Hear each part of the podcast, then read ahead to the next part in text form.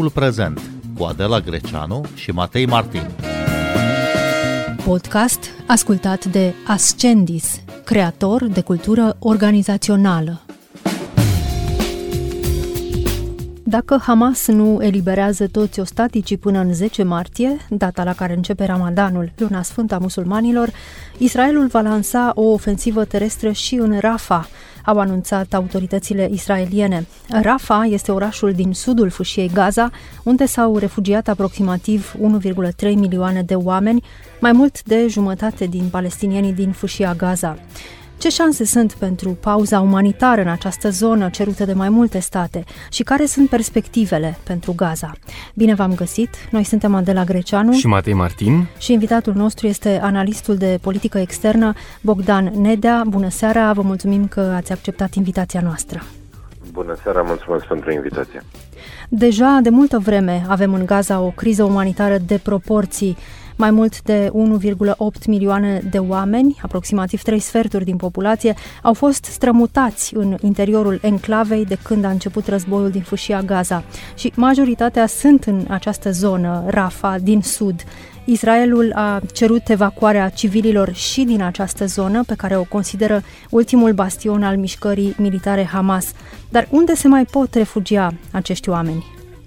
Tocmai asta este problema, că Rafa era ultimul bastion în care mai puteau să se adăpostească civilii din, din fâșia Gaza și în momentul de față, uh, lăsând la o parte criza umanitară acută care, care are loc acolo, lipsă de alimente, de apă, orice fel de facilități, problema este că nu au acei civili, nu au unde altundeva să se refugieze, cu atât mai mult cu cât uh, ținând cont că granița cu Egiptul este încă închisă. Egiptul ar fi fost o, o variantă, însă Israelul nu va permite niciodată acest lucru pentru că odată cu o evacuare masivă a civililor putem avea mai mult ca sigur, ținând cont de, de felul în care operează Hamas, și a operat de-a lungul timpului, cu siguranță vom avea parte și de o scăpare, dacă vreți, a unor militanți, militanți Hamas împreună cu acești civili.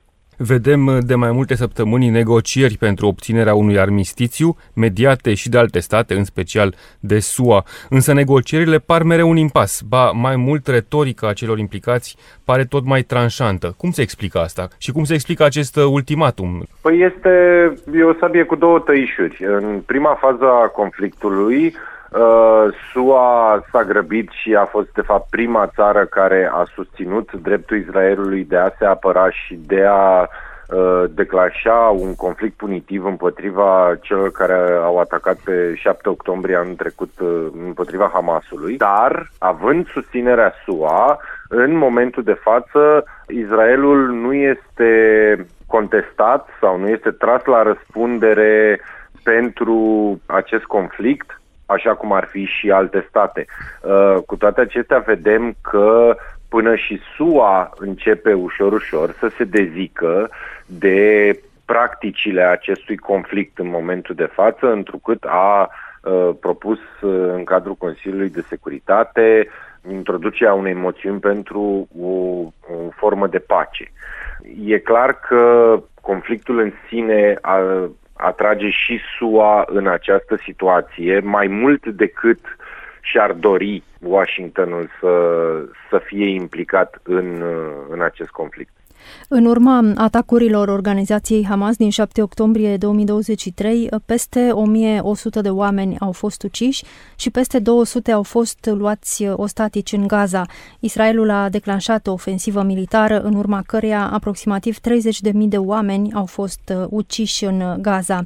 Obiectivele Israelului sunt anihilarea grupării Hamas și eliberarea ostaticilor. Dar Israelul este tot mai criticat uh, în Occident și se cere insistent să protejeze civilii. Președintele american uh, Joe Biden i-a transmis premierului israelian Benjamin Netanyahu că nu ar trebui să declanșeze un atac în Rafa fără un plan pentru punerea în siguranță a civililor care se adăpostesc acolo. Dar ce impact au uh, presiunile internaționale asupra autorităților din Israel, Bogdan Nedea? Fără niște consecințe reale, aceste declarații și aceste presiuni au foarte puțin impact. De exemplu, la, la ce a spus dumneavoastră că președintele Biden a cerut uh, Israelului să nu declanșeze uh, asediu asupra Rafa fără un plan de evacuare al civililor. Israelul a spus că are un astfel de plan, nu l-a dezvăluit uh, și a spus că nu vor exista sau că vor fi foarte puține victime civile. Pe când acest lucru într-un oraș a cărui populație înainte de război era 250.000 de oameni. Acum este undeva în jur de 1.500.000. Mulți dintre ei efectiv locuiesc pe stradă, pe, în corturi, în adăposturi uh, improvizate și tot așa. Nu știu, e absolut imposibil să crezi că nu vor exista niciun fel de, de victime civile. Ele cu siguranță vor exista. Uh, ați menționat cifra de 30.000 de morți din rândul populației. Mai există o altă cifră care este mai importantă, cea de undeva de 70.000 de răniți, mulți dintre ei în stare gravă și pe măsură ce aceștia vor fi privați de alimente, de posibilitatea de a uh, beneficia de ajutor medical și tot așa. Numărul acesta va crește, iar cu siguranță în momentul în care sau dacă uh, Rafa va fi asediat, numărul de victime civile va crește. Cu atât mai mult cu cât, din nou, este vorba și despre felul în care Hamas acționează. Hamas întotdeauna și-a ascuns luptătorii și uh, militanții în rândul civililor. Uh, tocmai de aceea o uh, dacă Israelul chiar vrea să termine odată cu Hamas, uh, nu va reuși să facă chestia asta printr-o evacuare masă a civililor din Rafa. Pentru că uh, ar trebui, ar însemna să, să iei pe fiecare dintre ei la identificat și să te asiguri că nu fac parte din uh, celula teroristă. Bun, și ce poate face comunitatea internațională? Ce mai pot face Statele Unite ale Americii pentru a pune presiune, mai multă presiune uh, pe Israel uh, pentru uh, a acorda totuși niște pauze umanitare, niște culoare umanitare pentru desfășurarea acțiunilor de salvare și așa mai departe. Sancțiuni internaționale pot fi impuse în acest moment? Sancțiuni internaționale pot fi impuse, însă nu vor fi impuse, cel puțin nu în acest moment.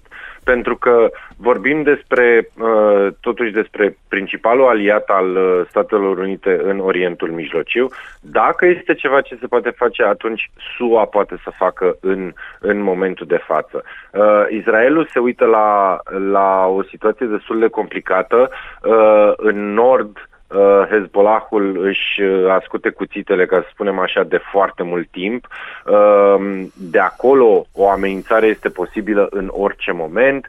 Uh, există o presiune din ce în ce mai mare din partea uh, statelor arabe de acolo, care vor uh, de fapt o pedepsire a Israelului și dacă Uh, este clar că uh, termenul de 10 martie, respectiv începutul Ramadanului, este, uh, are și o încărcătură simbolică din perspectiva Tel Avivului. Este o presiune și mai mare pentru Israel, nu neapărat din partea comunității internaționale, cât din partea Orientului Mijlociu, respectiv a țărilor arabe. Respectiv, să presupunem că există o discuție bilaterală între președintele Biden și Netanyahu sau în orice altă formulă în care uh, SUA poate să pună presiune pe Israel uh, avertizând că nu mai poate să continue alături de ei în felul ăsta. Și atunci uh, acest lucru devine uh, o presiune în sine pentru un Israel care până la urmă este singur împotriva multor țări arabe care doresc să-i vadă sfârșitul, dacă putem să spunem așa. Premierul israelian Benjamin Netanyahu a declarat că Israelul va menține un control de securitate de plin asupra tuturor zonelor de la vest de râul Iordan, inclusiv Cisjordania și fâșia Gaza, reafirmându-și opoziția mai veche față de soluția celor două state. În această situație, care sunt perspectivele pentru Gaza după ce se va încheia acest război?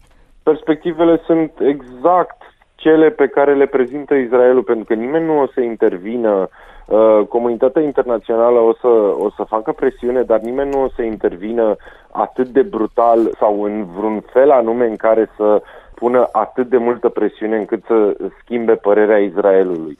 Eu cred că asta nu va dura, pentru că cele două regiuni sunt niște regiuni foarte greu de controlat. Haideți să ne uităm la, la West Bank, la uh, malul vestic, da, la Cisjordania, care este foarte greu de manageriat pentru, pentru Israel în condiții de pace, în condiții în care aveam uh, anualele sau la doi ani izbucniri de conflicte la graniță între Israel și Gaza și Cisjordania era un butoi de pulbere. Acum este și mai mare un butoi de pulbere și mai mare pentru, pentru Israel. Managerierea regiunii efectiv în sine, efectiva menținerii unei prezențe militare la sol în Gaza nu este un element de lungă durată pe care Israelul poate să-l susțină. Poate să-l susțină, dar uh, odată ce conflictul se va fi terminat, odată ce ostaticii morți sau vii vor fi uh, returnați uh, familiilor, odată ce Hamasul își va fi pierdut puterea în Gaza, toate lucrurile astea sau opoziția față de război în Israel uh, va exista, la fel cum există în uh, multe alte, așa cum istoria ne învață că există multe alte conflicte de, de acest tip. Dar ce șanse sunt ca Hamas să, să elibereze ostaticii pe care îi mai ține în Gaza? Foarte greu de spus. Hamas a jucat un uh, joc de uh, sumă zero încă de la început. A știut că nu are absolut nicio capacitate de a, de a ține piept armatei Israelului și a sperat că reacția disproporționată pe care uh, Israelul, să ne aducem aminte, discutam despre asta atunci, în noiembrie, când, uh, când a, a fost declanșată operațiunea militară, uh, uh, a sperat că reacția disproporționată a Israelului uh, o să fie condamnată pe scena internațională, uh, ceea ce a și fost până la un anumit punct, Uh, uh, și că Israel își va pierde susținerea, ba mai mult statele arabe se vor implica în, uh, în apărarea fășiei Gaza. Numai că acest lucru a fost trecut în plan secundar, uh, chiar și războiul, dacă ne uităm un pic, a trecut ușor în plan, uh, în plan secundar. Um, uh, numărul victimelor a început să fie raportat din ce în ce mai puțin, protestele din toate capitalele europene au fost din ce în ce mai, mai puține. Um, eu cred că în acest moment Hamasul o să continue acest blaf și cel mai probabil nu o să elibereze ostaticii, ca să forțeze mâna Israelului să comită sau să declanșeze, dacă vreți, o criză umanitară cu adevărat uh, majoră, pe care ulterior statele arabe, aliații Hamasului, Iranul și tot așa, să o poată cataloga drept genocid. Ni s-a alăturat acum prin telefon profesorul Liviu Rotman de la SNSPA, directorul Centrului de Studii Israeliene Teodor Herzl. Bună seara, vă mulțumim că sunteți în direct la Radio România Bună Cultural. Seara. Bună seara. Israelul a anunțat că va lansa o ofensivă terestră și în Rafah dacă Hamas nu eliberează ostaticii până la începerea Ramadanului în 10 martie. Peste 1,3 milioane de palestinieni s-au refugiat în Rafah de la începutul ofensivei israeliene. Vă întreb și pe dumneavoastră, domnule profesor, ce șanse sunt ca Hamas să elibereze ostaticii pe care îi mai ține în Gaza? Nu pot să fac uh, pronosticuri uh, pentru o problemă atât de gravă.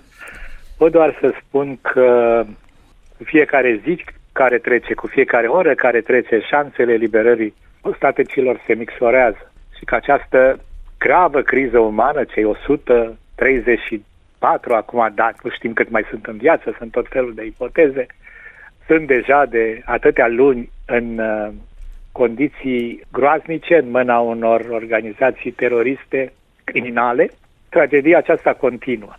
Șansele pot fi date doar de o înțelegere care știm că este condiționată de un armistițiu. Această înțelegere, noi nu știm amănunte, nimeni, dar uh, știm că exista un mic progres la începutul acestei săptămâni sau acum o săptămână, timpul trece foarte repede, la Cairo. Și datorită prezenței Statelor Unite, a Egiptului, a Qatarului, care joacă un rol important în aceste tratative, se pare că ceva se mișca. Sigur, cu niște cereri foarte greu de îndeplinit din partea Hamas. E bine, toate acestea erau în cadrul unui program mai mare, un mega program, cum se spunea, un metaprogram legat și de Arabia Saudită și de uh, normalizarea relațiilor cu Arabia Saudită. Ei bine, primul ministru al Israelului, Benjamin Netanyahu, l-a torpilat. În ciuda uh, sfaturilor și a uh, informațiilor pe care le avea de la cele mai importante autorități în materie din Israel, adică șeful statului major, șeful serviciilor secrete externe și interne, șefii serviciilor secrete și interne. Și în ciuda acestui lucru, din motive politice și personale, Netanyahu a torpilat, a, s-a retras de la aceste tratative. Eu nu spun că încheierea unui acord cu Hamas ar fi fost ușor. S-a spus de atâtea ori. A spus-o și Netanyahu, dar a spus-o că principalul obiectiv al Israelului este eliberarea ostaticilor. Acum nimeni nu mai vorbește de această eliberare ostaticilor, iar uh, ceea ce m-ați revin la ceea ce m-ați întrebat la început, uh, mi se pare o chestie foarte, foarte complicată și foarte greu de admis. Ce bine ar fi să greșesc, dar nu văd cum s-ar putea uh, încheia acest lucru. De altfel, legat de începutul uh, sărbătorii de Ramadan, care este 10 martie, Statele Unite încă de săptămâna trecută sau de două săptămâni ceruse Israelului să încheie un armistițiu în preajma acestei importante sărbători. Este ceva foarte important pentru uh, musulmani și trebuie respectat, cum trebuie respectat și uh, celelalte religii. În orice caz, domnule profesor, timpul trece în defavoarea palestinienilor din Gaza. Cei mai mulți dintre ei sunt captivi a unui regim terorist, sunt victime ale terorii Hamas dar și ale armatei izraeliene. Criza umanitară e tot mai profundă acolo, spitalele nu mai au nici echipamente, nici medicamente, nici personal medical, nici măcar electricitate pentru a îngriji bolnavii și răniții. Oamenii nu au acces nici la mâncare, nici uh, uneori la Eu... apă și organizațiile Așa. umanitare nu mai fac uh, față cererilor de asistență. Așa este. Dar cum ar putea armata... Sunt convins, sunt convins de tragedia gravă din Gaza, dar vreau să repet ceea ce am spus inclusiv, cred, la o emisiune noastră, că responsabil de tragedia palestinienilor este exclusiv organizația teroristă Hamas, care folosește această populație ca scut uh, uman și care le ia și din ajutoarele care le primesc și așa mai departe. Dar cum ar putea armata izraeliană să-și atingă misiunea, adică eliminarea amenințării Hamas, păstrând totuși și niște culoare umanitare deschise? Foarte greu. Foarte greu și, uh, sigur, cine cunoaște foarte bine terenul, cine știe și anumite lucruri legate de strategia militară ar putea da un răspuns mai bun. Dar eu cred că e foarte greu să obții toate aceste obiective, să reușești să eliberezi o staticii, care este marea problemă a Israelului astăzi, să protejezi într-un fel și populația civilă și să protejezi și propria armată. Din cauza tragediei, din cauza tragediei, recunosc că mare tragedia a populației eh, din Gaza, lumea nu ține seama de marile pierderi care au avut armata. Nu, cifrele aleargă și nu m-am pregătit, dar sunt vreo 350 de victime de la începutul intrării, de când armata israeliană a intrat în, în Gaza, la 8 sau la 9 octombrie. Deci, uh, și acesta e un lucru foarte grav care ar trebui să intre în ecuația politică a guvernului israelian. Dar guvernul israelian a făcut în ultima vreme niște pași irresponsabil. Primul ministru este o state cu, aici vorbim de o state, este o state cu la doi ministri extremiști, nici el nu e foarte departe de, de mentalitatea lor politică, dar hai să spunem că nu e la fel cu ei, iar aceștia îi impun pași. Ultima noutate, ca să zic așa, paralel cu acest uh, ultimatum, este uh, hotărârea guvernului israelian, tot la cererea ministrului Ben-Gvir, uh, de a nu lăsa pe arabi să urce la muntele templului, care este o treabă foarte gravă. Vreau să vă spun că mentalul, dacă cine cunoaște mentalul arab și musulman, lucrul ăsta e mai grav decât uh, dacă mor 100 uh, de mii sau 500 de mii de, de oameni. Asta este. E bine, nu e bine, dar asta așa este. Deci este o provocare. O provocare care poate să coste vieți de o parte și de alta.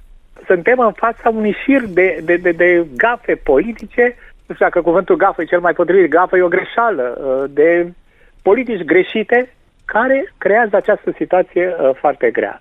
Premierul israelian și-a reafirmat uh, și poziția împotriva soluției celor două state. El a spus că Israelul va păstra controlul militar în toate zonele de la vest de râul Iordan, inclusiv Cisjordania și fâșia Gaza. Din Occident se fac presiuni pentru soluția celor două state. Ce susținere are în Israel premierul Netanyahu pentru această poziție a sa, domnule Liviu Rotman? În primul rând trebuie să spus că dacă cine vede sondajele, care sunt cam o dată la două săptămâni, și sunt mai multe la diverse programe de televiziune, presă și așa mai departe, arată scăderea lui uh, Netanyahu în uh, votul popular este catastrofală. Da, e adevărat. Parlamentul nu se face pe sondaje, se face pe vot. Și Netanyahu va face tot ce e posibil, iar legea îi permite, să amâne aceste alegeri, pentru că mai sunt trei ani din mandatul acestui guvern catastrofal. Deci, situația este într-adevăr foarte grea. Singura speranță este că societatea israeliană ar putea să se mobilizeze și există asemenea, în primul rând, până la 7 octombrie știm că un an de zile, aproape un an, am fost martori acestor demonstrații uriașe, care sunt aproape fără asemănare în toată lumea democratică. Acele uh, manifestații la fiecare sâmbătă seara uh, împotriva guvernului și a reformelor uh, care vrea să le facă o reluare a acestor demonstrații, întrerupte nu complet, dar întrerupte de tragedia de la 7 octombrie și apoi de război, vor putea schimba ceva. Amintesc că, dacă cine și aduce aminte de istorie, că războiul din Liban, încetarea lui, a avut loc în urma unor mari demonstrații organizate, inițiate de o organizație relativ mică la început, care se numea Organizația celor patru mame și care a cuprins organizația mamelor soldaților care luptau Uh, în Liban și care mulți dintre ei nu s-au mai întors de acolo. Deci, o mișcare de aceasta socială prin demonstrații în cadrul democratic. Pentru că asta este. Israelul nu e locul unor puciuri, ci este un loc democratic, asta este și frumusețea lui, uh, este singura speranță în acest moment. După mea, Benjamin Netanyahu nu mai răspunde diverselor mesaje, inclusiv a celor mai buni prieteni care sunt Statele Unite conduse acum de un președinte care a fost, după 7 octombrie, atunci deci la greu, cel mai pro-israelian președinte al Statelor Unite din ultimii câțiva zeci. Bogdan Nedea, pe finalul discuției noastre, pe scurt, uh, un răspuns uh, la o întrebare complicată. E posibilă escaladarea conflictului în zona Orientului Mijlociu? Da. În momentul ăsta, cel mai scurt răspuns este da.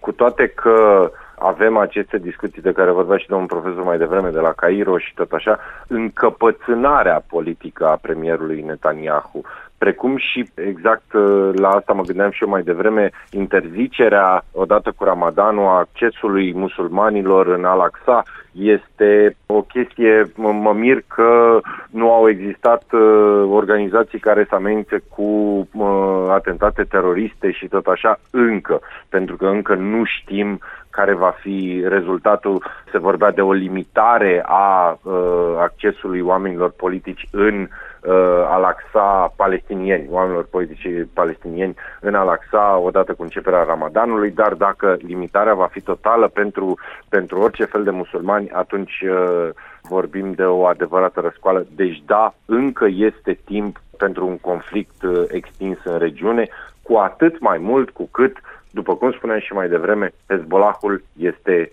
imediat după colț.